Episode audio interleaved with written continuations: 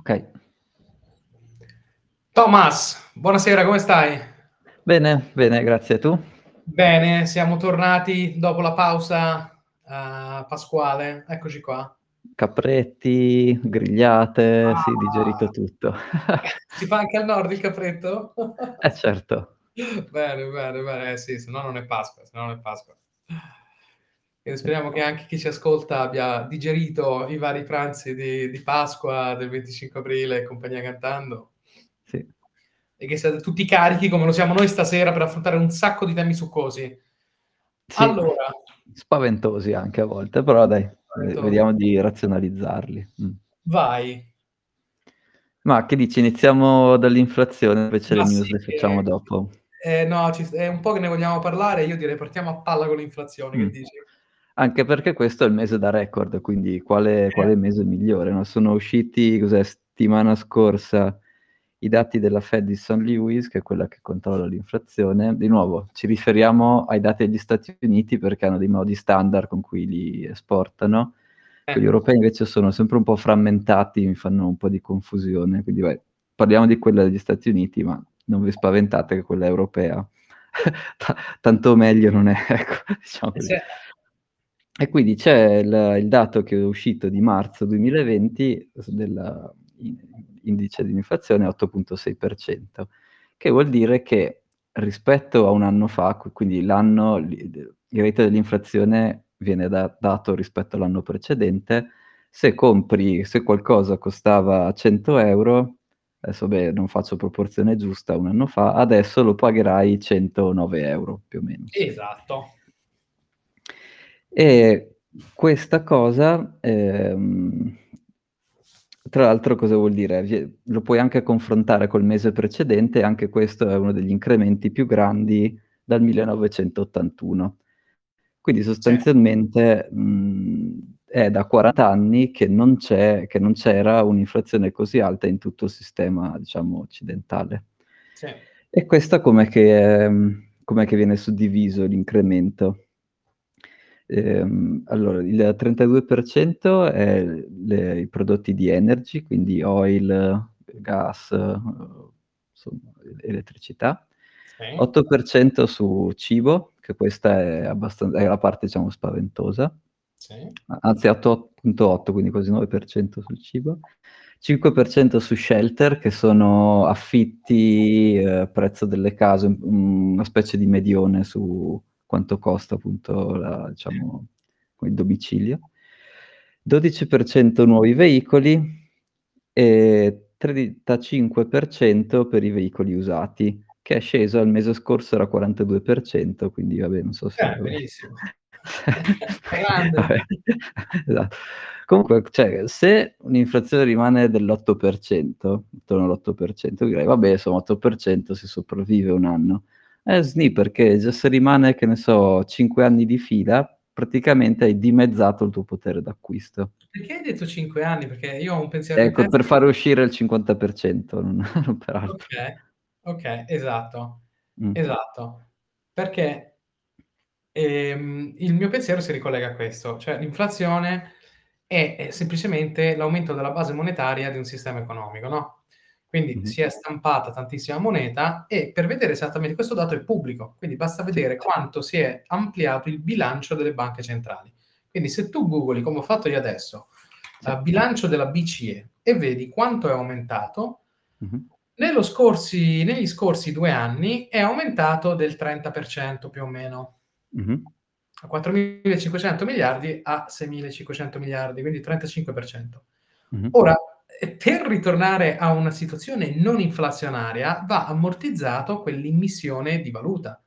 Quindi se mm. quest'anno è al 9%, manca ancora diciamo un 20%, 25% sulla base monetaria precedente per mm. tornare a una situazione più o meno stabile. Il che significa proprio, secondo me, come dicevi te, che saranno tra i 3 e i 5 anni una situazione inflazionistica non indifferente. Esattamente.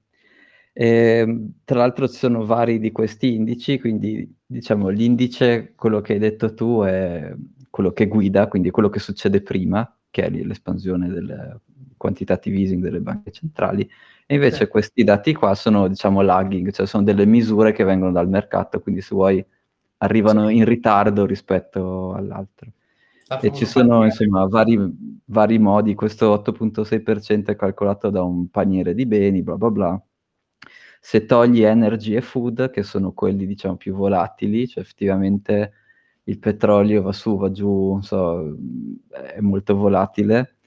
E anche il cibo è considerato molto volatile, il quello che rimane si chiama Consumer Price Index, CPI, e comunque anche quello è salito del 6.5%, che sostanzialmente anche di nuovo è il l'in più grande dagli anni '80, dove i tassi di interesse erano del, boh, so, 15% e invece i tassi di interesse di oggi sono ben lontani da lì. Quindi come dicevi tu, ce n'ha da andare questa situazione prima che effettivamente si risolva. Eh sì, perché facciamo il collegamento con i bond, cioè qual è la situazione? Se l'inflazione è all'8, ott 8-9%, vuol dire che il guadagno sui bond deve essere basato da quel valore, quindi non può essere l'8 o il 9, deve essere di più. Quindi se lo yield di se il rendimento di di un titolo netto deve essere del 3%, vuol dire che nominalmente ti deve dare 3% più tasso di inflazione. Ma Mh-mh. siamo anni luce da quella situazione, perché i tassi sono bassissimi ancora.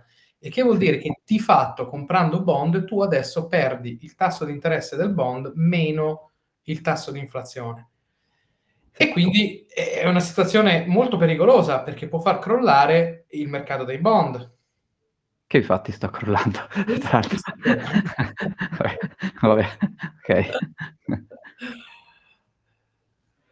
Però sai, più che i bond, prima mi lì ci arriviamo, ma mi Sì. mi piaceva condividere un po' di statistiche del mercato del real estate. Vai, che a te ti ti ti titilla sempre il real estate. Sì, la ce ce l'ho sempre lì, poi so che tu c'hai l'esperienza, quindi eh, vediamo un po' cosa Fai bene. Mh.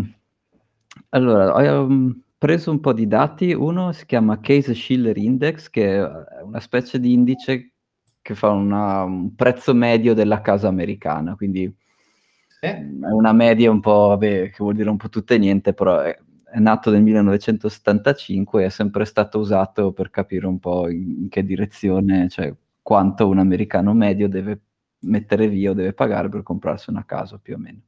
E questa cosa, ovviamente, anche qui mese dei record, è cresciuta, ehm, tantissimo mese su mese, a 1,9%, che è il massimo incremento mensile da quando è stato creato questo indice e anno su anno, quindi 2021 rispetto al 2020, è è cresciuto del Eh, 20%. esatto, esatto. E questo è è interessante perché le case sono un bene abbastanza limitato, cioè non ce n'è un'infinità e quindi tu hai sempre più soldi, tantissimi soldi, che vanno a cercare di allocarsi su un numero più o meno finito di case. Anche perché, insomma, le case in vendita appunto sono ehm, sono ancora di meno delle case totali, quindi proprio un numero proprio finito. Ehm, l'altri dati che avevo messo insieme sono quelli del volume delle vendite, perché qui iniziano a raccontare l'altro lato della medaglia, perché qui stai guardando, beh, le case, se le guardo come investitore, ah che bello le case stanno salendo di prezzo, perché vedo questo questo indice che va su e vuol dire che più o meno in media le le case salgono di prezzo. Però cosa è successo invece al volume delle vendite delle case?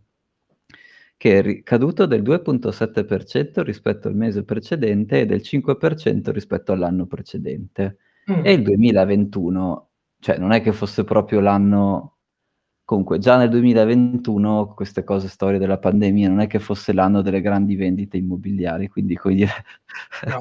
cioè il il volume di di quante di queste case vengono effettivamente comprate e vendute è è sceso, ehm, non di poco. E infatti l'inventory delle case non vendute è cresciuto del 12%. E quindi ehm, mentre appunto il prezzo medio sta continuando a salire. Questa cosa qua vuol dire che ci sono meno compratori, no, cioè che magari che quelli che possono comprare, comprano, cioè come dire i soldi li hanno lo stesso, e mentre invece i i compratori diciamo, adesso voglio dire naturali, però diciamo i first home buyer sono in decrescita. Infatti circa il 30% di queste vendite è di first time buyers, che è in discesa anche questo del 2% da 2, 3 anni di fila, quindi sono sempre meno compratori di prima casa.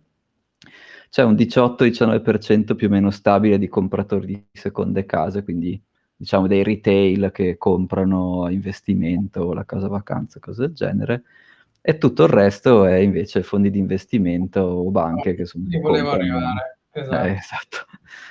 E un'altra st- ultima statistica interessante prima di chiedere il tuo commento è che c'è un incremento delle transazioni fatte in cash, quindi Ah, sì? del, abbastanza grande, del 5% rispetto all'anno scorso, quindi il 28% di tutte le transazioni è fatto cash, quindi ti do, ti do i soldi e, e boh.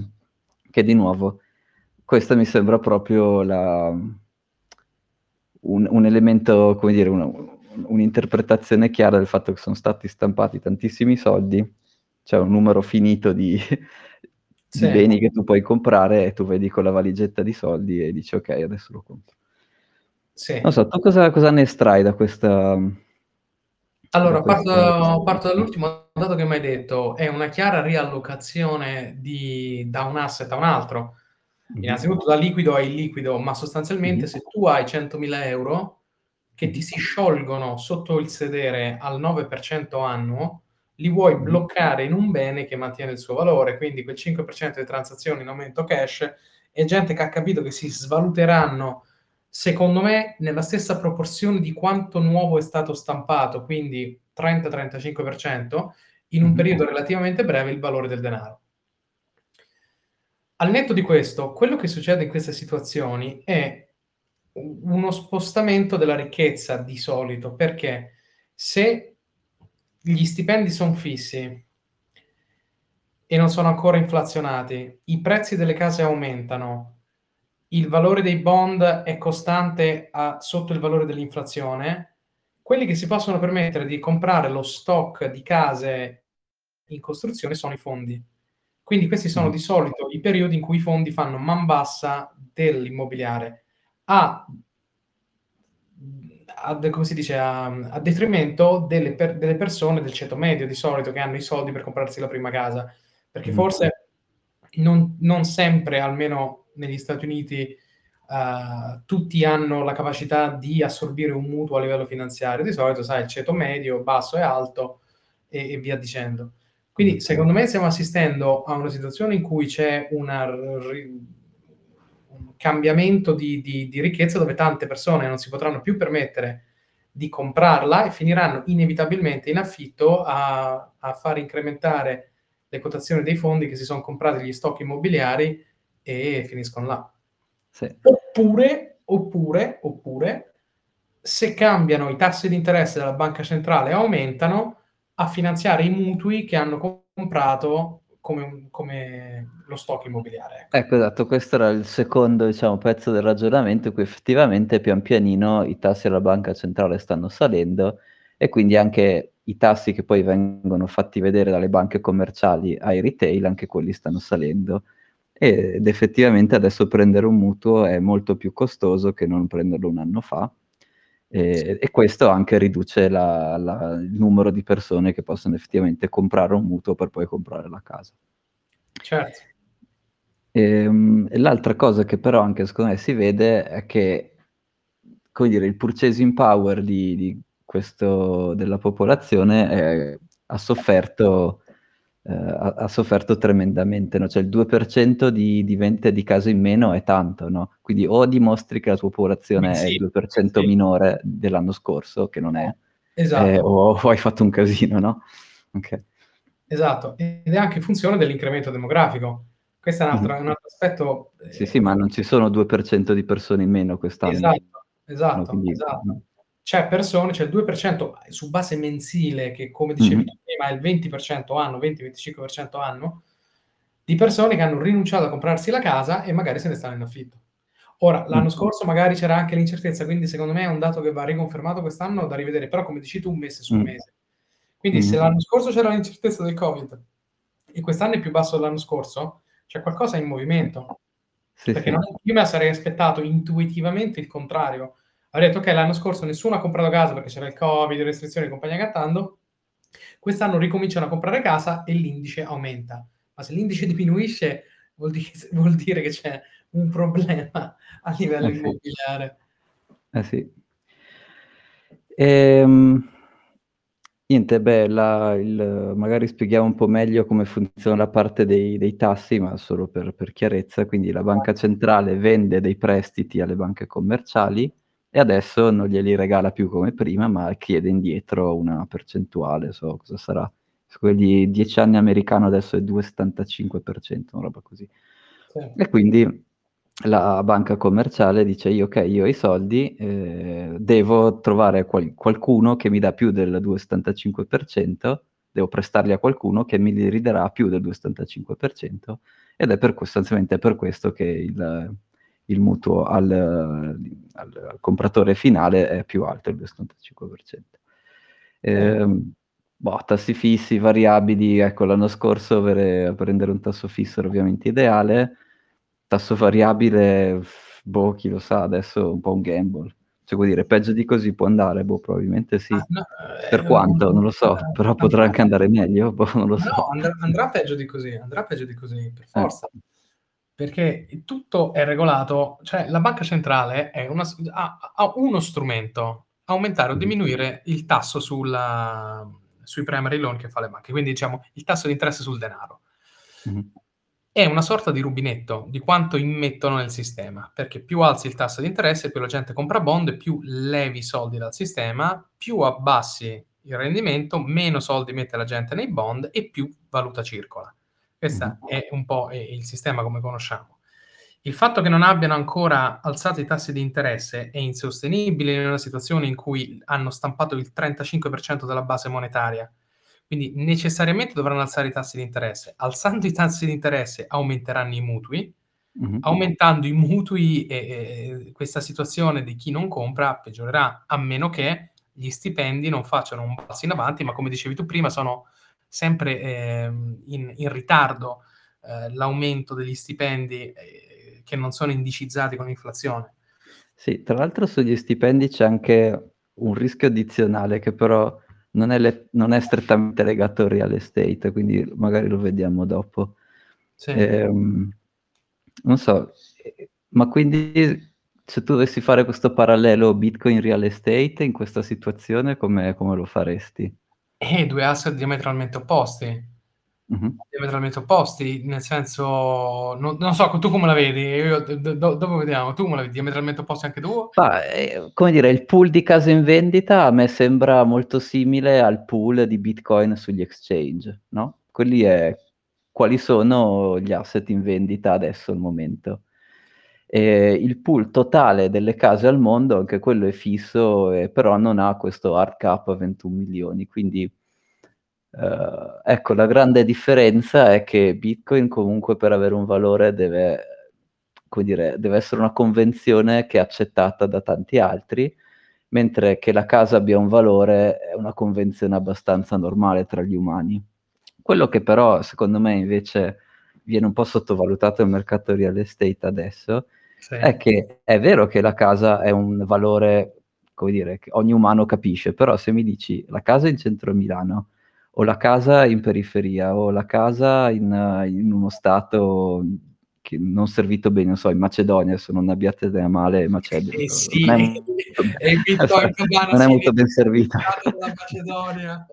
Ecco vabbè, mi ritrovo sto caso. Vabbè comunque vabbè, ehm, chiaramente l'asset è lo stesso, no, comunque è una casa dove ci puoi abitare, però vabbè ha dei servizi diversi, però appunto il prezzo che giustifica il prezzo della nel centro di una città che è enormemente più alto, tu sei veramente sicuro che è giustificato adesso rispetto a quello di una periferia, piuttosto che una città minore? Perché secondo me questa cosa non è più vera, quindi quello potrebbe essere no? un un come dire, un un tema che riduce il valore delle case, e riducendo il valore delle case, boh, questa cosa potrebbe bilanciarsi. Cioè se io vedo un bilanciamento di questa cosa è per forza la gente non potrà più abitare nel centro delle città, anche nel centro delle città i prezzi scenderanno perché ci sarà sempre Ah. meno sempre meno compratori e così via, insom A attenzione, questa è la logica, ma ti Mh. posso portare faccio un faccio un un discorso lato per risponderti,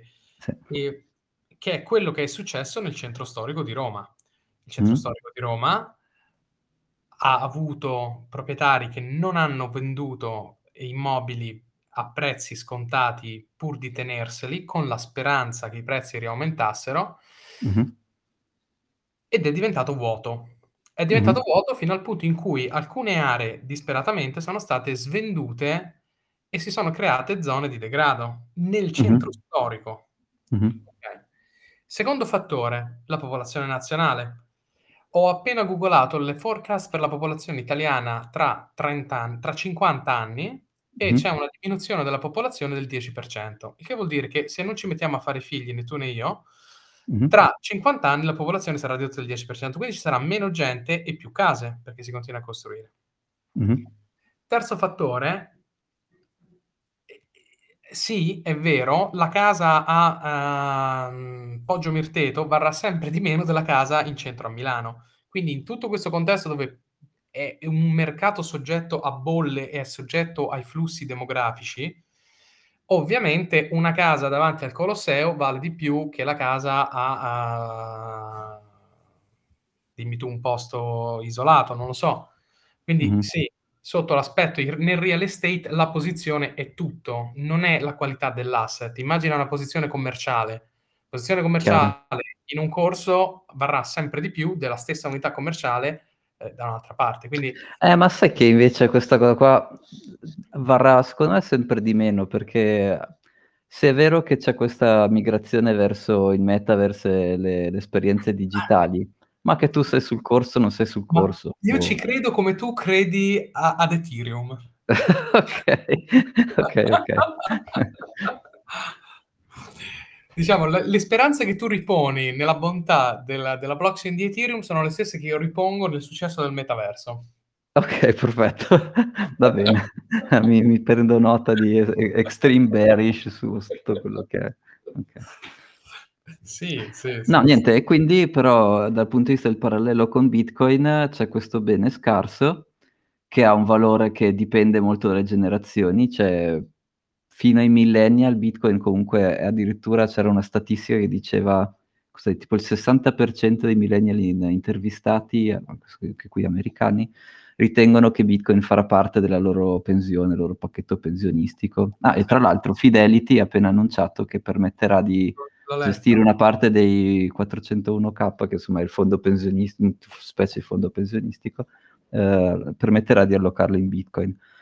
E quindi, come dire, la parte di di demografica è a favore secondo me di Bitcoin, cioè andando avanti tu avrai più persone che credono che quello è una store of value che funziona, eccetera, eccetera. Sì. Mentre di nuovo per il real estate magari vabbè, la il metaverso è un'esagerazione, però già fosse solo la demografica che ci sono più case che persone che comprano, e già quella invece è un po' un po' bearish.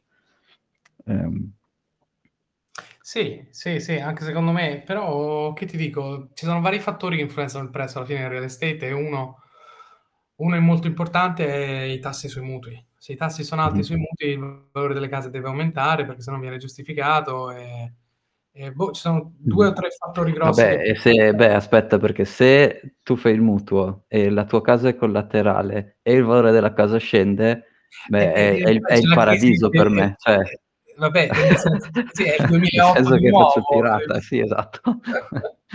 Però non è sostenibile perché crea bolle, quindi son 2 gli scenari: o che il valore degli immobili aumenta proporzionatamente all'inflazione che permeerà tutto, quindi l'aumento Mh-mh. globale dei prezzi.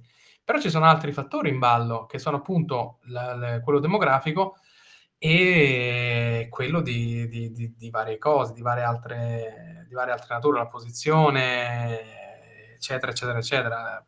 Che ti dico, di nuovo, se tu vedi la la casa te la devi comprare perché da qualche parte devi vivere, quindi Mh-mh. di Sì, nuovo sì. se tu vedi il real estate come un asset class di investimento è un conto, se tu la vedi come la necessità di comprarti casa è un altro. Sì, E la sì, sì. necessità di comprarti casa ce l'hai. Ora, ehm, se il tuo scopo è fare l'immobiliarista nella vita e comprarti tante case, ben venga. Però diciamo è un asset che ha delle criticità, sicuramente. Mh. Sicuramente. Guarda guarda per esempio c'è una piazza a Roma che si chiama Piazza Vittorio. Piazza Mh-mh. Vittorio è in stile delle città del Nord Italia, colonnata, rinascimenta ottocentesca, molto bella. È stata completamente abbandonata e il valore degli immobili è crollato. Ed è in una situazione di semidegrado vicino alla stazione Termini e da cui non sta uscendo. Quindi immagina lì, se non ci fosse lo Stato che facesse degli interventi pubblici, che migliora le strade, che migliora i servizi, poi anche una casa in centro a Roma è a rischio. Sì. Per dirti. Io mi ricordo nel 2009 ero in Massachusetts e c'erano le 2000... Sì, sì, c'erano ancora le, le case in vendita a Detroit, te le davano a 1000, so, 2000 dollari. E ne avevo viste un paio. loro per andare a vivere. no, però facevi una specie di contratto col comune che diceva noi te la diamo, so, 1000 dollari, ma anche di meno, però sì. hai tre anni, no, no, vabbè, sopravvivi, vabbè, quello ovvio hai tre anni per ristrutturarla, cioè perché essendo abbandonate queste case avevano chiaramente, non so, che so, il tetto da rifare, il giardino da sistemare, insomma, avevi un tot di tempo per sistemarle, per riqualificare. E quindi, beh, non so bene, cioè Detroit adesso non ha più il problema del, che aveva una volta, però ecco, Sei eh, molto ottimista, sì, non so. Vabbè, diciamo perché non... Detroit è stata una città americana fulcro della, della, dell'industria automobilistica americana. A un certo punto la produzione è stata portata all'estero o da altre parti, quindi Morale della Favola, questa città che viveva della produzione di automobili, è diventata una mezza città fantasma, ma al punto che non so quanta parte, un terzo, due terzi, è letteralmente fantasma e quindi, come diceva Thomas, il comune ha cominciato a provare a dare le case via a 1000-2000 dollari, ma dovevi entrarci, starci, ristrutturarla. Mi vengono in mente le case a un euro nel meridione d'Italia. Mm-hmm. Eh sì. simile. Ecco, però vedi, cioè, Bitcoin queste cose qui non ce le ha. Tu non puoi creare un Bitcoin estremamente più, più economico. Cioè, per, vuoi creare un Bitcoin, perfetto, devi farti il tuo mining, pagare le robe. Cioè, è solo, proprio, è solo proprio una questione di, di lo riconosci come valore o no, cioè una grande percentuale della popolazione lo riconosce come valore o no, perché per la casa tutti più o meno, chi più che meno ne riconosce un valore. Però effettivamente Bitcoin adesso, che ne so, i boomers, baby boomers, quella gente lì è molto scettica, controllano la stragrande maggioranza del capitale e quindi eh, sì, ci sta che non come dire, non, non, è, non, non, attecchisca tantissimo. Però se invece penso, secondo queste statistiche, secondo la demografica, tra, che ne so, 10-20 anni, boh, non so, io tra comprare una casa e comprare un bitcoin, vabbè, ovviamente consigli di investimento non prendeteli da noi. Che, ah, assolutamente, quello che esatto. diciamo sono fandoni, non dateci retta e non prendete l'investimento da noi. Esattamente. Però tra comprare una casa e comprare un bitcoin, boh, nel senso, se non ho problemi di, di location, se non, se sono... Sì, sì, io mi, io mi sparerei un, una moneta, poi, come dire, eh, diciamo che essendo abituato a tenere nei, nei bear market a meno 80%, vabbè, ok. Ma sì, che poi non succederanno più, non succederanno più. Eh, speriamo. Beh, sai, se alzano i soldi di... scusa, se, se alzano il tasso di interesse, tanti soldi, i boomer e baby boomer, chiaramente torneranno a finire nel circuito uh, tradizionale. Comunque, una, se li sì, alzano ma... veramente tanto, una deallocazione da Bitcoin ce la vedo, insomma. Sì, però il mercato non ha ancora realizzato che per la natura deflazionistica dell'asset stesso è inevitabile che se hodli almeno X tempo, il valore si apprezza. Quindi secondo me, secondo me siamo ancora in una fase molto iniziale dell'adozione di massa, perché, perché è inevitabile che un asset superiore, per trasportabilità, per custodia, per accessibilità, per valore, cioè vuoi mettere le rotture di palle di stare appresso? Immagina che sei ricco, ti compri 20 case. Cioè, ti rendi conto sì. stare appresso a 20 case da gestire? Cazzo, è un lavoro a tempo pieno. E invece c'hai 20 bitcoin nel tuo wallet, te lo spari offline e te lo scordi, per dirti. O comunque... Cioè, ci sono tantissimi angoli per cui eh, è un asset superiore, almeno a parer mio. Sì, sì, d'accordissimo. E poi posso comprarti 20 case, ma cavolo, comprati delle azioni di un rate, di un fondo di investimento che no, beh, infatti, tra l'altro, che, te, che, si sta comprando tutte le case qui, quindi fai anche meglio, diversifichi meglio, sicuro. Esatto, vai sul tuo bel sito di investimento, compri il rate e, e, e finisci lì. Mm. Ehm, no dai, questo parallelo con Bitcoin mi sembra abbastanza chiaro. Invece volevo finire di discutere un po', cioè quest'inflazione come come è strutturata, da da dove viene e che relazione ha con il mercato del lavoro. Vai. Che che effettivamente è la parte un po' più più spinosa, diciamo così. Quindi chiaramente l'inflazione è misurata sul prezzo dei beni, ma tu puoi anche misurarla sul prezzo dei servizi. Quindi, uhm, quello che è successo negli negli ultimi anni è che il consumatore medio ha preferito comprare beni piuttosto che servizi, perché ad esempio non poteva andare in vacanza, quindi non c'era so, il viaggio eh, esatto. E quindi, come dire, il motivo per cui il i beni sono saliti è che c'erano un sacco di soldi da allocare su questi beni, tanto che c'era anche stato addirittura anche il fiscal support. Tipo anche lo zio della Fra che sta in California sta abbastanza bene, cioè non ha grossi problemi, ha pensione e tutto quanto. Si era preso, cos'era, $12.000, quindi comunque lo Stato ti dava dei soldi da spendere e chiaramente, che cosa fai? Ci compri delle cose. Quindi la combinazione di: posso solo comprare beni, più mi danno dei soldi da spendere a caso, Sì. ehm, ha creato chiaramente inflaz questo, mhmm, aumento del dei prezzo de dei beni consumabili, ehm, così tra virgolette "sconsiderato". Ehm, invece il prezzo dei servizi non è che sia salito più di tanto, perché appunto è sceso tantissimo il demand dei servizi, quindi anzi han hanno anche spento, gli hotel erano stati chiusi, quindi c'era proprio, ecco dire, la situazione contraria a quella dei beni. E di solito comunque nei periodi di inflazione, questo diciamo in generale, quindi non tanto parlando della pandemia, l'inflazione sui servizi succede dopo l'inflazione sui beni. La logica è che se tu vendi un servizio, la la tua base dei costi per erogare quel servizio dipenderà in qualche modo dalle materie prime, da dalle robe che compri, che ne so, come minimo dall'elettricità e così via. E quindi tu prima hai l'increvi l'increase dei tuoi costi, poi fai il repricing aumenti i prezzi e quindi l'inflazione sui servizi di solito la vedi lagging, la vedi cer dopo quella quella dei beni. Ehm, c'è però una una un rischio, perché avendo, un rischio di di come dire, di di esplosione del del costo dei servizi e avendo, ehm, come dire, distrutto così tanto il il demand dei servizi, chiaramente anche quello che era il supply dei servizi è stato distrutto, quindi appunto hanno chiuso gli alberghi, bla bla bla.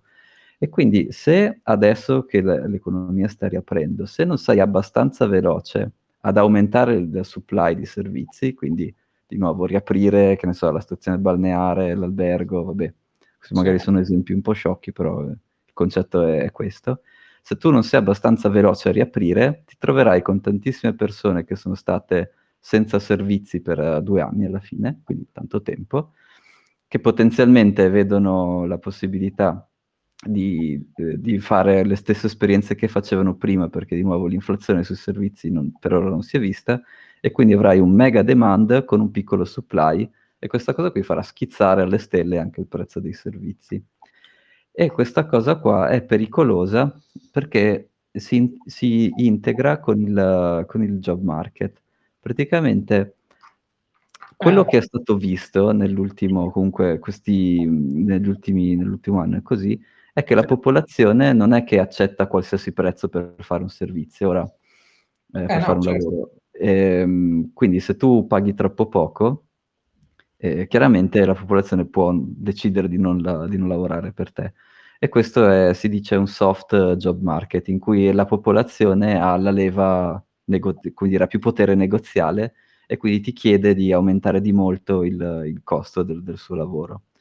E Sì. quindi tu avresti questa situazione in cui non c'è supply di di servizio, c'è poco, arriva una mega richiesta il nel tuo nella tua crea nel tuo rispondere a questa mega richiesta cerchi di assumere e non riesci ad assumere perché per o per qualche insomma, statisticamente, ehm, si è visto che appunto, ehm, per adesso, ehm, vogliono giustamente la popolazione vuole un prezzo più alto per i suoi servizi e quindi tu hai anche difficoltà ad ad assumere persone, devi alzare il prezzo il prezzo cui con cui li assumi.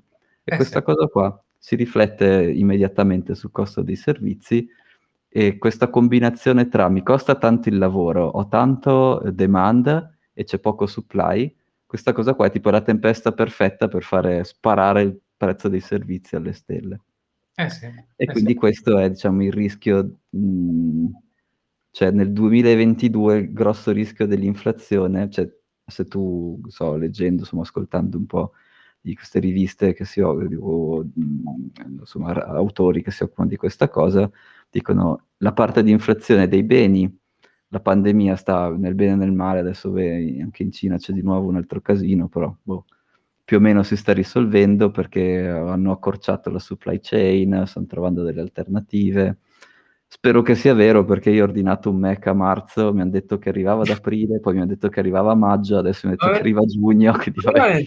Beh, speriamo che sia vera sta cosa che, che sta risolvendo. No, non ci credo, non ci credo. Eh, e quindi dicono, vabbè, la parte diciamo di inflazione sui beni è tutta data da cause transitorie e, e quindi questo dovrebbe risolversi una volta che si è risolta la situazione della, appunto, di questa pandemia in Cina, della situazione diciamo in Ucraina si tranquillizza un attimo, quindi è anche più chiaro eh, quali sono le sanzioni, come funziona la distribuzione dell'energia, quindi si trova qualche altro fornitore che non è la Russia, insomma. Aggiustate queste cose, quei componenti dell'inflazione dovrebbero normalizzarsi.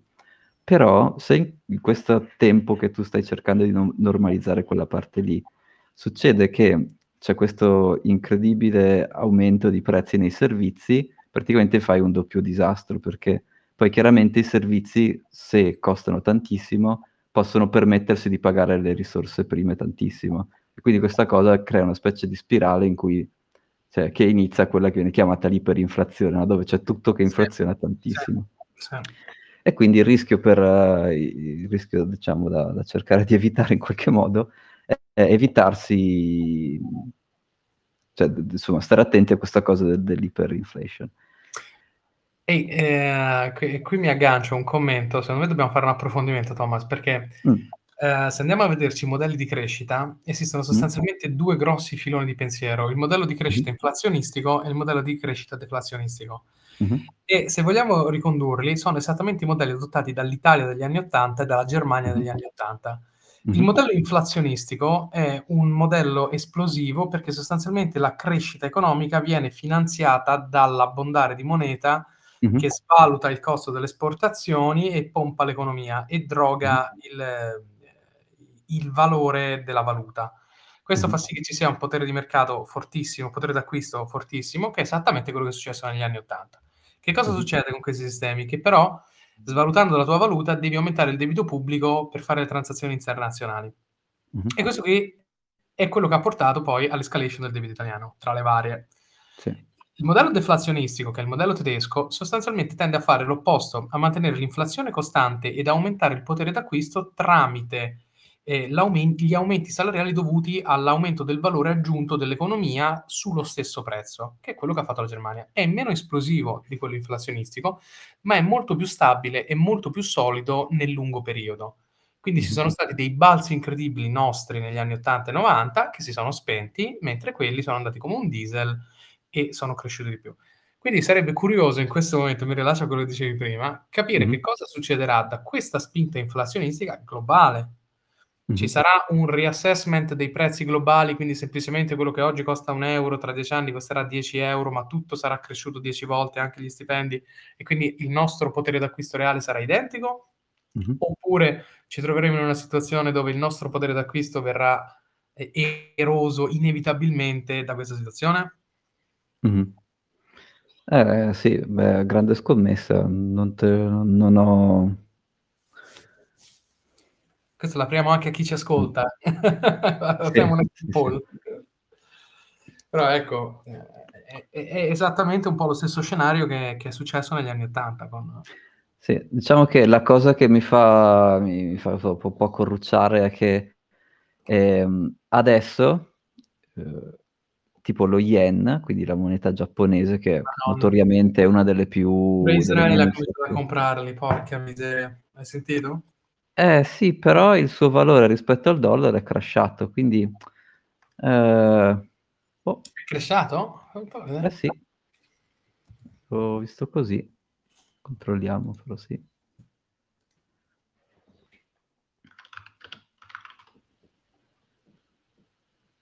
Sì, negli ultimi, nell'ultimo mese, sono, ma anche di più dell'ultimo mese, ha crashato, è andato giù, giù, giù. Quindi praticamente tutti questi ragionamenti che, su cui sono basate queste teorie eh, delle, delle, banche centrali, che per carità avranno anche funzionato prima del 2020, ma nel 2020 secondo me hanno esagerato così tanto che hanno sminchiato completamente anche questi grossi paradigmi su cui appunto ad esempio eh, so, la Germania ha fatto la sua politica, cioè non, co- non sta funzionando come funzionava 80 anni fa, ecco. perché appunto anche lo yen, che è la moneta che dovrebbe difendere, anzi aveva dei problemi enormi di deflazione, non riuscivano a farla inflazionare, so, vabbè, e niente, sta perdendo contro il dollaro, che è quello che è inflazionato di più, perché è quello che ne ha stampato di più, quindi è... Oh, quindi non so, è come se ci fosse un paradigma, non so, questi sono i due paradigmi degli anni Ottanta, mi mi sono piaciuti, però forse l'esercizio è trovare, ok, come funziona il prossimo, perché questi due qua sembra che non, non si stiano mappando molto bene sulla realtà attuale. No, hai ragione, hai ragione. Non, so, non l'avevo visto che, il, che lo Yuan era, era, andato giù. Pensa un po'. Lo Yuan è andato giù. Adesso ci devo, ci devo pensare un pochino. Mi ha messo la, la, la, la pulce nell'orecchio, devo... Devo fare qualche pensiero. Ok, quindi questa è la situazione, insomma, con l'inflazione, che di nuovo, se tutti i prezzi seguono a ruota l'inflazione, di fatto non cambia nulla. Il problema mm. è nello sbilanciamento della tempistica e nella proporzione in cui reagiscono il rapporto tra prezzi globali e, e, e, e salari, tra virgolette, perché questo certo. sbilancia il potere d'acquisto. Se lo sbilanciamento del potere d'acquisto non avviene, e qui poi ti dico appunto dovremmo fare un approfondimento, dovremmo andarci a vedere bene perché per come eh, non c'è grossi problemi, però di fatto di solito avvengono questi sbilanciamenti, il potere d'acquisto di solito eh, anche se gli stipendi aumentano, non aumentano proporzionatamente, quindi viene eroso quello che puoi comprare. Sì, ma non solo gli stipendi, ricordiamo anche i famosi 51 milioni tra- tradotti in 51 mila euro di limite di, di conti per l'investimento, cos'era quella roba lì? Madonna santa, era in lire ancora, 51 milioni di lire? Eh sì, con la, con la, con la conversione 1 a 1, 1 a 1000, buonanotte. cioè, quindi, come dire, sì, non sono proprio che tutte le regole che sono da da riaggiornare. Sì, sì, sì, Però sai, eh, l'inflazione certe volte inie- cioè è, un fl- è, un riflesso dell'iniezione di valuta nel sistema economico ah, certo. mirata a far ripartire determinati settori. Quindi io vedo una stagnazione ventennale e poi un'iniezione di eroina nel sistema economico e il, l'organismo economia adesso sta, sta impazzendo. Sì. È normale che sì, sia. Beh, ehm, no, questa cosa che hai detto mi piace molto, anzi gliela scriverò anche questa a Biden, perché lui l'altro giorno su Twitter, eh ma scusa, l'altro giorno su Twitter... in linea diretta con il presidente Biden, attenzione! Vabbè, ma- magari qualche suo intern, qualcuno gestisce Twitter lo legge, non lo so, magari dice qualcosa. Insomma, stava twittando e spiegava che le cause dell'inflazione sono Putin, il Covid, no scusa, però è 2022, eh, guarda, non puoi, non puoi, è controproducente se tu dici che sono solo quelle le cause, perché dato che c'è stato eh, questo aumento enorme di, produz- di, insomma, delle, dell'emissione di moneta, eh, cioè tu rischi che risolvi quelle due cause e l'inflazione rimane, quindi che figura ci fai? Per cui dovresti anche spiegare bene come funziona, come ha funzionato il, pro- il processo della banca centrale. E poi esatto. allora gli aggiungerò Inoltre dovreste anche spiegare bene che comunque l'inflazione va usata come eh, strumento di riattivazione dell'economia esatto. E, esatto. E, e, poi mi dovresti spiegare, mm, come dire, se, allora, se tu, perché nel 2008 hanno fatto anche lì un sacco di iniezione di, di soldi, no? solo che alla fine Obama aveva dovuto chiedere in ginocchio per favore alle banche commerciali di usare i soldi che gli avevano stampato non tanto per chiudere i debiti e andare a investire su qualcos'altro, ma effettivamente per aiutare gli homeowners. Quindi anche qui vorrei ben capire, ma cioè, eh, sì, far ripartire l'economia, ma le banche l'hanno capito, stanno facendo, stanno reinvestendo giustamente, o stanno facendo, come dire, a caso come nel 2008 il loro profitto senza, come dire, senza nessun ritegno per la strategia generale. È lì che si decide il delta nel lag del, tra gli stipendi e i prezzi. È esattamente in quello che dici tu. Mm-hmm. Se il gap tra stipendi e prezzi diventa troppo ampio, vuol dire che c'è un inghippo lì. Vabbè, ma lì è pieno di inghippi, cioè no, lì è, no, il sistema è disegnato no, per fare inghippi lì, quindi su quello non c'è dubbio. Però, perché se fosse lineare, e, e guarda, qui ci, addirittura ci, ci, riagganciamo alla CBDC. Sì, sì, sì, sì. Tu hai una CBDC, la politica... Allora, per rispondere alla tua domanda, se volete capire l'inflazione, guardate il grafico che ho postato nella pagina di Coincabana e comprate un libro di macroeconomia, perché l'inflazione dipende da la politica monetaria della banca centrale, punto. Non ci sono altre cose che cambiano l'inflazione. È come dire che eh, no, no, è, è, solo quello. Oh, una volta che quello è stabilito... L'abbiamo twittato anche a Biden, vediamo se, se magari al prossimo speech esatto. cita, ci fa una quotation. Ah, come ci hanno detto gli amici di Bitcoin Cabana. una volta stabilito questo principio, che, che, che è fondamentale, eh, mm, scusa, ho, tro- ho troppo pensato. Oh, la, CBD, la ehm, Central Bank Digital Currency è un sistema che va a bypassare quel, quella simmetria che viene a crearsi tra le politiche monetarie e le loro applicazioni sul mercato.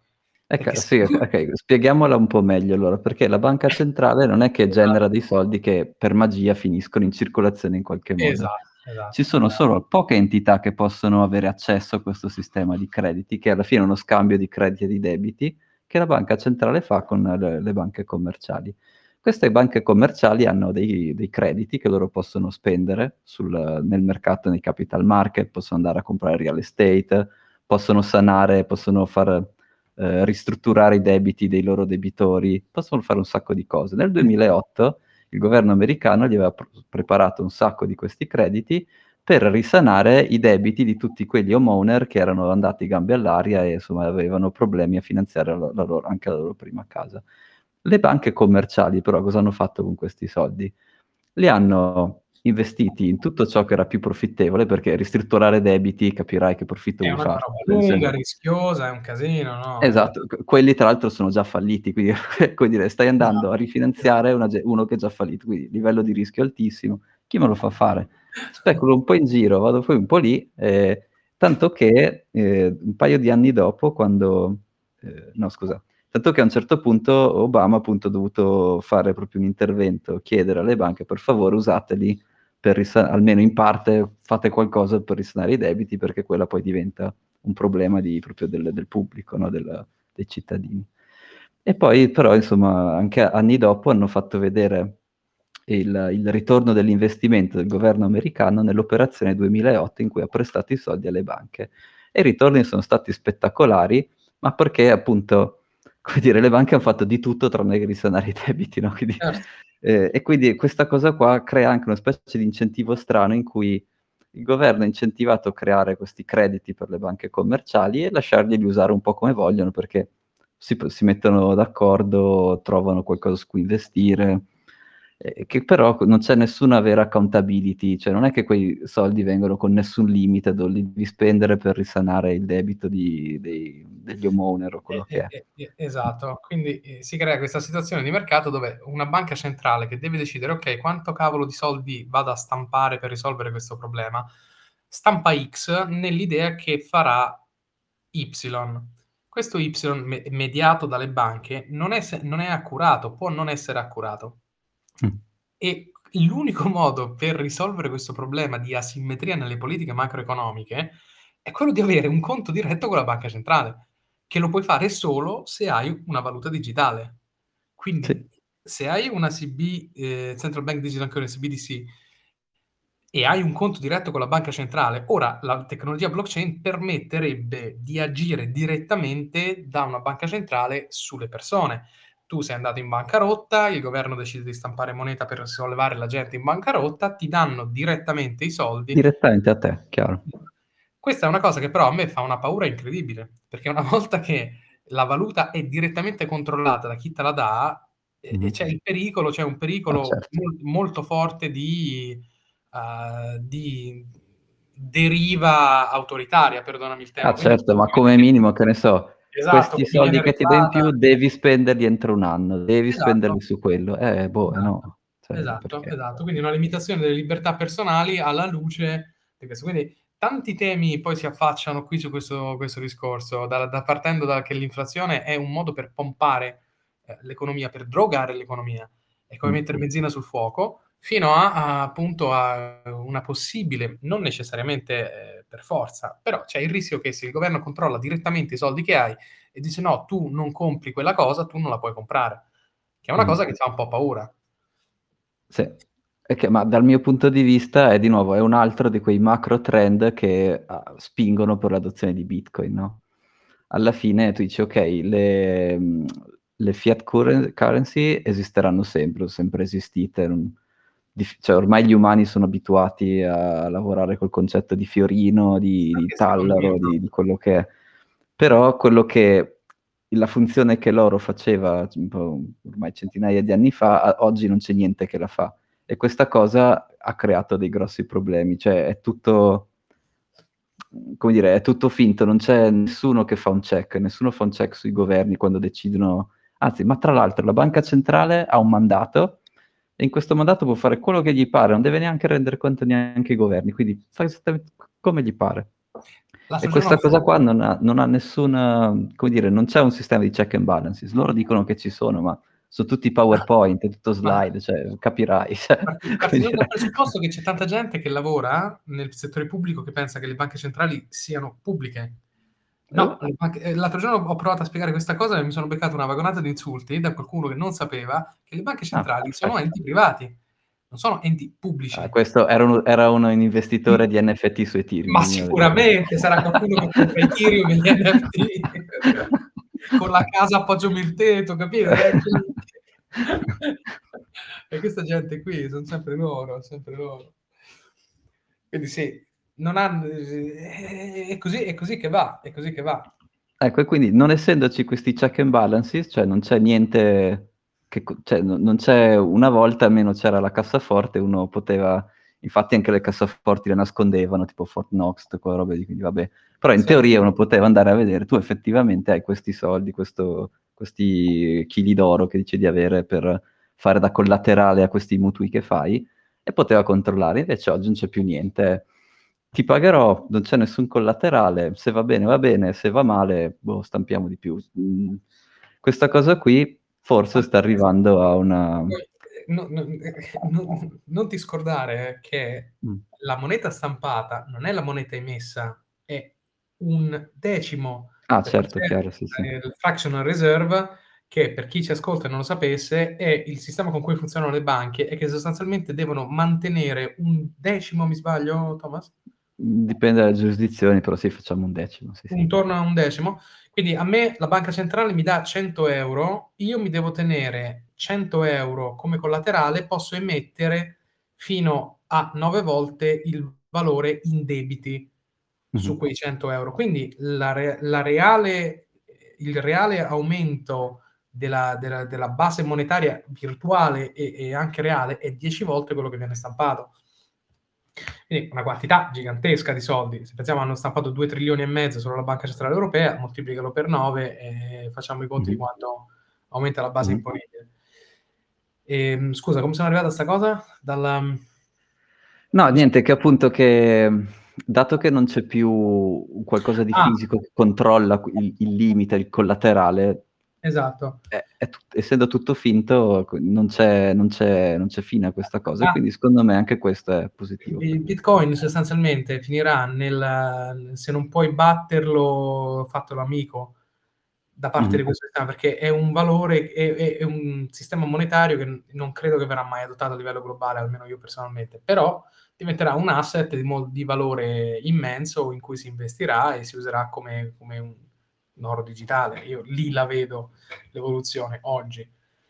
Sì, Ehm cioè è il collaterale ideale per l'era digitale, perché Sì. tu puoi controllare in maniera crittografica che che esiste, che lo hai Sì. Eh, è tutto ciò che manca al, No. alle banche centrali E, e, odierne. e tu prima dicevi, secondo te Fiat continuerà a esistere? Sì, Secondo è me... ovvio, è troppo comodo. eh, certo continuerà. ma tu dici proprio la banconota, il soldo fisico? A quello spero di sì, ma per motivi di privacy più che per altro. Ah, Però no, ma è, è troppo Secondo comodo. inevitabilmente, inevitabilmente verrà...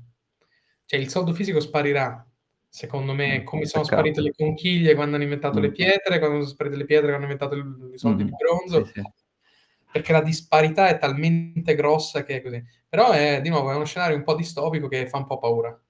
Sì. E l'ultimissimo argomento che Vai. avevo, ormai le news le te- facciamo settimana prossima, tanto più o meno, era ma quindi il nostro portafogli com'è che, com'è che va allocato? E niente, avevo un po' di teorie eh, per buttare un po' di, di- sempre di- da, da non seguire, anzi eh, vi diciamo non cosa non fare. Ecco, se volete sapere cosa non fare, ascoltateci. Esatto, e quindi c'è il mio mini portfolio così per giocare di azioni e l'ho spiazzato su. Eh, titoli che hanno a che fare o fondi che hanno a che fare con la difesa, perché se c'è qualcosa che ho visto chiaramente, almeno in quest'ultimo anno, eh sì, spe- le spese per la difesa non possono fare altro che, che Posso, salire. posso dare, posso aggiungere Sì. una cosa, ma europei o americani? Bah, tutte e due, cioè, qui indifferenti, chiunque. Non, non c'è modo che quel, no, non vedo un modo. Allora, americani hanno de- delle tecnologie superiori, però sono spesso in partnership con società europee, quindi è un co- tipo il radar di vari aerei lo fa la Leonardo che è italiana. Cioè, Sì. poi l'aereo magari lo vende Lockheed Martin, però tanti componenti vengono da anche tante altre società. Secondo me, secondo me il riarmo Mm. dell'Europa è il trend del prossimo decennio, è palese, la Russia, le tensioni con la Russia, le guerre al confine, quindi un'Europa lo so. disarmata, Allora, io- sì. me... Vabbè, infatti questo facciamo il Fanta portafoglio, dovremmo aprire la rubrica Sì. Fanta portafoglio. Sì, sì, sì, esatto. E quindi questo è un tema che non, eh, che non vedo come potrebbe andare male. E mio padre era molto... Dice, eh no, però le armi... E però gli ho spiegato la teoria dei giochi che sta dietro. La teoria è che tu devi essere così armato che fai, deter- che fai deterrente, no? Quindi che non ti attaccano. È lo Sì. stesso... Cioè, la guerra nucleare finora non è successa esattamente per questo motivo Certo, qui. Siamo certo. tutti armati, tutti con la pistola puntata e nessuno spara. Quindi l'obiettivo è quello. Non è che Certo. faccio l'armatore che vado in giro come, che ne so, la banca centrale olandese, la compagnia delle Indie che andava ad uccidere la gente, rubargli i soldi e le robe. Cioè, no, quello no. Cioè, l'obiettivo però è avere questo stallo dato dalla teoria dei giochi in cui tutti sono armati e nessuno spara. L'obiettivo è quello. Sì. E questo non dico che sia safe, però boh, ha senso, ecco, diciamo, ha senso. Ha senso, ha Poi senso. real estate io non riesco a capire, sinceramente me ne chiamo fuori. Ho un amico che ehm, dice, secondo lui real estate commerciale può avere molto senso, potrebbero esserci, questo magari un po' più l'anno scorso, adesso magari è tardi perché appunto stanno salendo i tassi, però insomma potrebbe, pot- potrebbe aver senso perché, eh, come dire, dal punto di vista dell'inflazione un commerciante se chiaramente ha un buon business e tutto quanto, alza i prezzi, quindi come dire, sta dietro naturalmente al- ai prezzi delle cose. Mhm. Eh, poi avevo aggiunto eh, qualunque cosa sia collegata alla produzione di cibo, quindi ingegneria genetica dei semi, vertical farming, boh, qualunque cosa. Perché chiaramente un'altra cosa che ha fatto vedere questa la situazione dell'Ucraina è che la distribuzione, la produzione e distribuzione del cibo, anche quella è una supply chain abbastanza, com- cioè un po' più semplice di quella delle- dei chip, perché è chiaramente più semplice, Eh, però certo. comunque non è proprio semplicissima, cioè ottimizzata in certi modi. Eh, è, è vero che gli umani sono sopravvissuti, possono- possiamo- noi siamo abituati a mangiare benissimo, ma eh, io essendo stato in India ti dico, puoi anche mangiare della roba marcia con un po' di spezie e sopravvivi. quindi, dire, di fame non moriremo, non è che ho paura di questo, però... Modi, ma manciate proprio lì, eh? ecco. Manciate, proprio. Esatto. Però insomma, qualunque cosa faciliti o renda più efficiente la produzione di cibo, anche quella, comunque 9 miliardi, ormai siamo arrivati, ok, 10%, cosa hai detto, tra 10 anni 10% della popolazione italiana in meno, boh sì, ok, 50, però ci 50 anni. Eh, ma Ah, non l'ho 50 calcolato, eh. Eh, non, lo so inventato. Ah, ok. Sì, sì, sì, ma come dire, comunque mangiare, siamo in tanti, bisogna mangiare, quindi quelle cose lì Sì. eh, hanno anche questa, se vuoi, specie di pubblicità al momento in cui appunto l'Ucraina comunque produceva un sacco di grano, quindi sicuramente ci saranno delle ripercussioni sul prezzo del, del cibo. Sì. Eh, tra l'altro ti ricordi anche Barbara che diceva che hanno il, messo dei limiti su quanti pacchetti di pasta puoi comprare, Sì. insomma. Sì. Per quella cosa magari non ci accorgeremo, ma sicuramente sotto il cofano c'è qualcosa che ribolle e quello è un argomento che, che ha senso e, e mi, è, ispirato. Sì. Poi uno invece molto controverso sono le banche e tu direi ma come le banche? No, no lo, stavo pensando, lo stavo pensando mentre dicevi prima, sai? Eh, perché con alta inflazione le banche ci, ci mangiano, no? Cioè, certo. perché certo. alzo i tassi di, di interesse, faccio tutto quello che voglio, ti do zero, il tuo conto in banca ti do 0%, però se prendi un mutuo mi prendo il Esatto, 5%, quindi esatto, in teoria esatto. i loro margini dovrebbero salire molto. Sì, In pratica però, eh, ne avevo parlato un po' con Gia- il nostro amico Giampaolo e lui dice Sì. di stare su Twitter e lui dice di stare molto attenti perché o queste banche sono veramente esperte a diventare efficienti, cioè a ridurre il personale, a ottimizzare i loro flussi, e altrimenti comunque la banca è una, una società grossa con tanto- tante persone che costano tanto. È vero che ha questi prodotti che adesso, questi prodotti finanziari che eh, alzando i tassi di interesse alzano i loro margini, però comunque hanno delle enormi inefficienze, quindi tu devi essere molto sicuro che questa banca abbia capito bene come ottimizzare i propri processi, perché ci sono tantissime fi- startup fintech, non so, N26, so, ce ne sono anche in Europa, no? sono un po' incasinate, no? Cosa? N26 è un po' incasinata al momento, no? Ah no, infatti, ma co- lui dal suo punto di vista diceva è facilissimo fargli competizione. L'N26 cosa- da quanti anni esiste? Sì. Ok, adesso sarà incasinata, però comunque all'inizio cioè, è facile fare competizione proprio su quella fascia di clienti che era più profittevole per la banca, no? Ma chi te lo fa sono- fare di andarti a impelagare con retail banking? Eppure piccoli, pure fintech. Ma compri, ti compri JP Morgan, Deutsche Bank, Chase, eh, no Chase, cosa? Bank of America e, e- e li parcheggi lì. Ecco, Bank of America ha, la mia stellina, vabbè, eh, perché, un po' perché una volta si chiama Banca d'Italia, quindi fa, fa scena. Vero, verissimo, so pure io sta storia. È. Però, però è anche il, ehm, il patent holder di brevetti blockchain più grande al mondo, cioè qualunque cagata Ah, blockchain loro l'hanno brevettata. E questo secondo me ha un perché di senso in questa, Sì. nel, nell'ammodernamento della, della banca. Esatto. Diciamo che Come ad alto livello, domini negli anni 90 con i nomi, no? esatto, tipo Sailor che si comprava tutti i domini, eh, vabbè, oh. Eh, ok. Ah, ci sta, ci sta. Banking, poi vabbè, chiaramente c'è, sai, il, il discorso che abbiamo detto prima, la parte dei, ser- no, di servizi che deve ripartire, quindi tutto il travel in teoria prima o poi ripartirà e adesso è super depresso, quindi boh, chi lo sa che lì non ci sia qualcosa di interessante. E, e poi ovviamente un vagonata di Bitcoin, perché quelli sono una specie di, una specie di, eh, com'è che abbiamo definiti prima? È una convenzione per lo store di, di- per conservare il, il valore che, molto, che ha, che ha delle pa- paralleli con il real estate, cioè comunque a seconda della fascia demografica con cui tu Capisco parli, dici, sì. Alcune- alcuni valori che una fascia demografica magari più vecchia dice questo è il valore che ti dà la casa, quindi non so, apprezzamento costante, non è vero, Quindi, vabbè, boh, insomma non so bene che valori. Sai da che cosa dipenderà il valore del real estate? Se tutti i millennials prenderanno le case dei boomers e le venderanno per comprare bitcoin, il prezzo degli immobili tracollerà. Esatto. Quindi dipende da che Però- cosa fa la generazione nostra, in sintesi. Esatto, quindi insomma ci sono delle cose, alcuni valori, a seconda di eh, che generazione parli, sono condivisi tra real estate e Bitcoin e, e quindi eh, che real estate in teoria durante l'inflazione, come diciamo- abbiamo detto prima, in teoria, quindi questa è un po' un'inflazione esagerata, un po' anomala, ma in teoria alzi i tassi di interesse, si alzano i mu- mutui, quindi il valore della casa deve salire, quindi in teoria anche quello eh, va bene. E basta, questo sarebbe il mio fantaportafoglio. Tu cosa ci aggiungeresti o cosa toglieresti? Ma io aggiungerei sicuramente Ethereum. Ma basta, ma l'hanno spento. Cioè, tre giorni fa hanno spento tutto.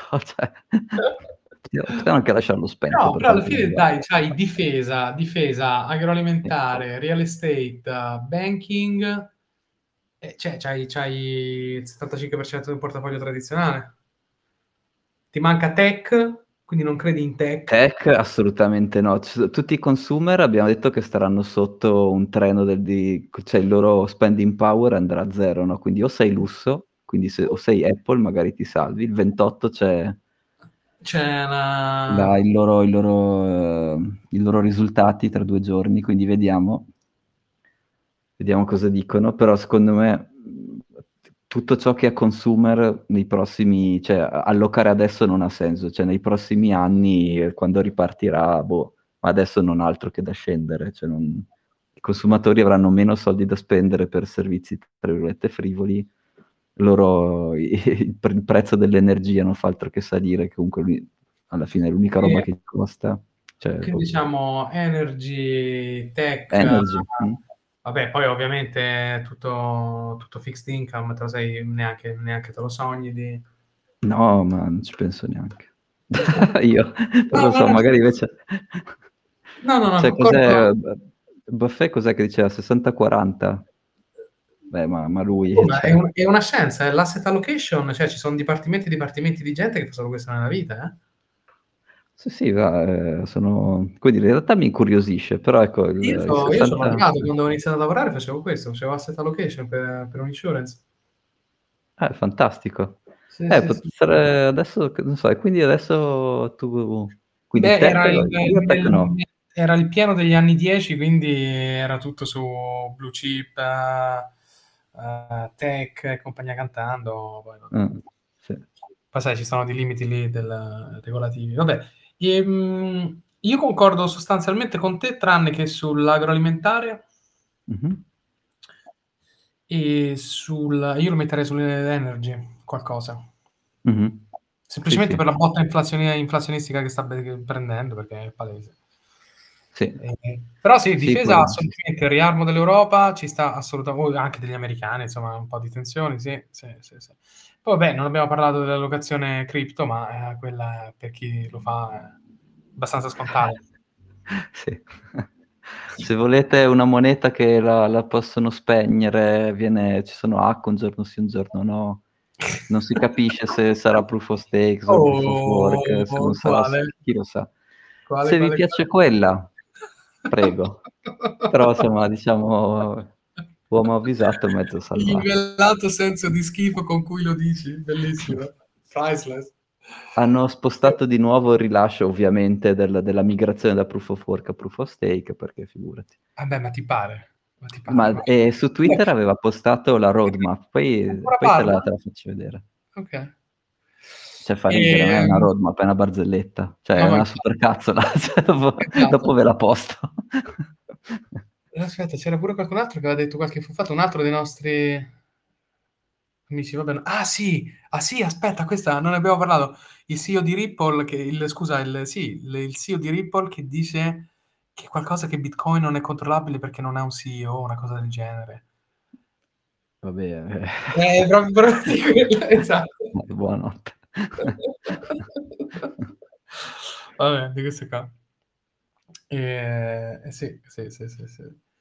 Ehm, va bene. Insomma c'abbiamo c'avremmo altro di cui parlare, tra cui la il tipo di crescita, ehm, inflazione, il fantaportafoglio e poi dobbiamo riaprire la rubrica pesci in faccia, che tanti ce l'hanno chiesta e l'abbiamo un po' tralasciata nelle ultime puntate. Però io direi di partire con il fantaportafoglio e la e la le le news di cui non siamo riusciti a parlare e la e la rubrica pesci in faccia così amata da chi ci ascolta. Dai, super. Va benissimo. Grazie mille Thomas, e grazie a tutti che ci avete ascoltato e ci sentiamo settimana prossima. Ciao. Ciao.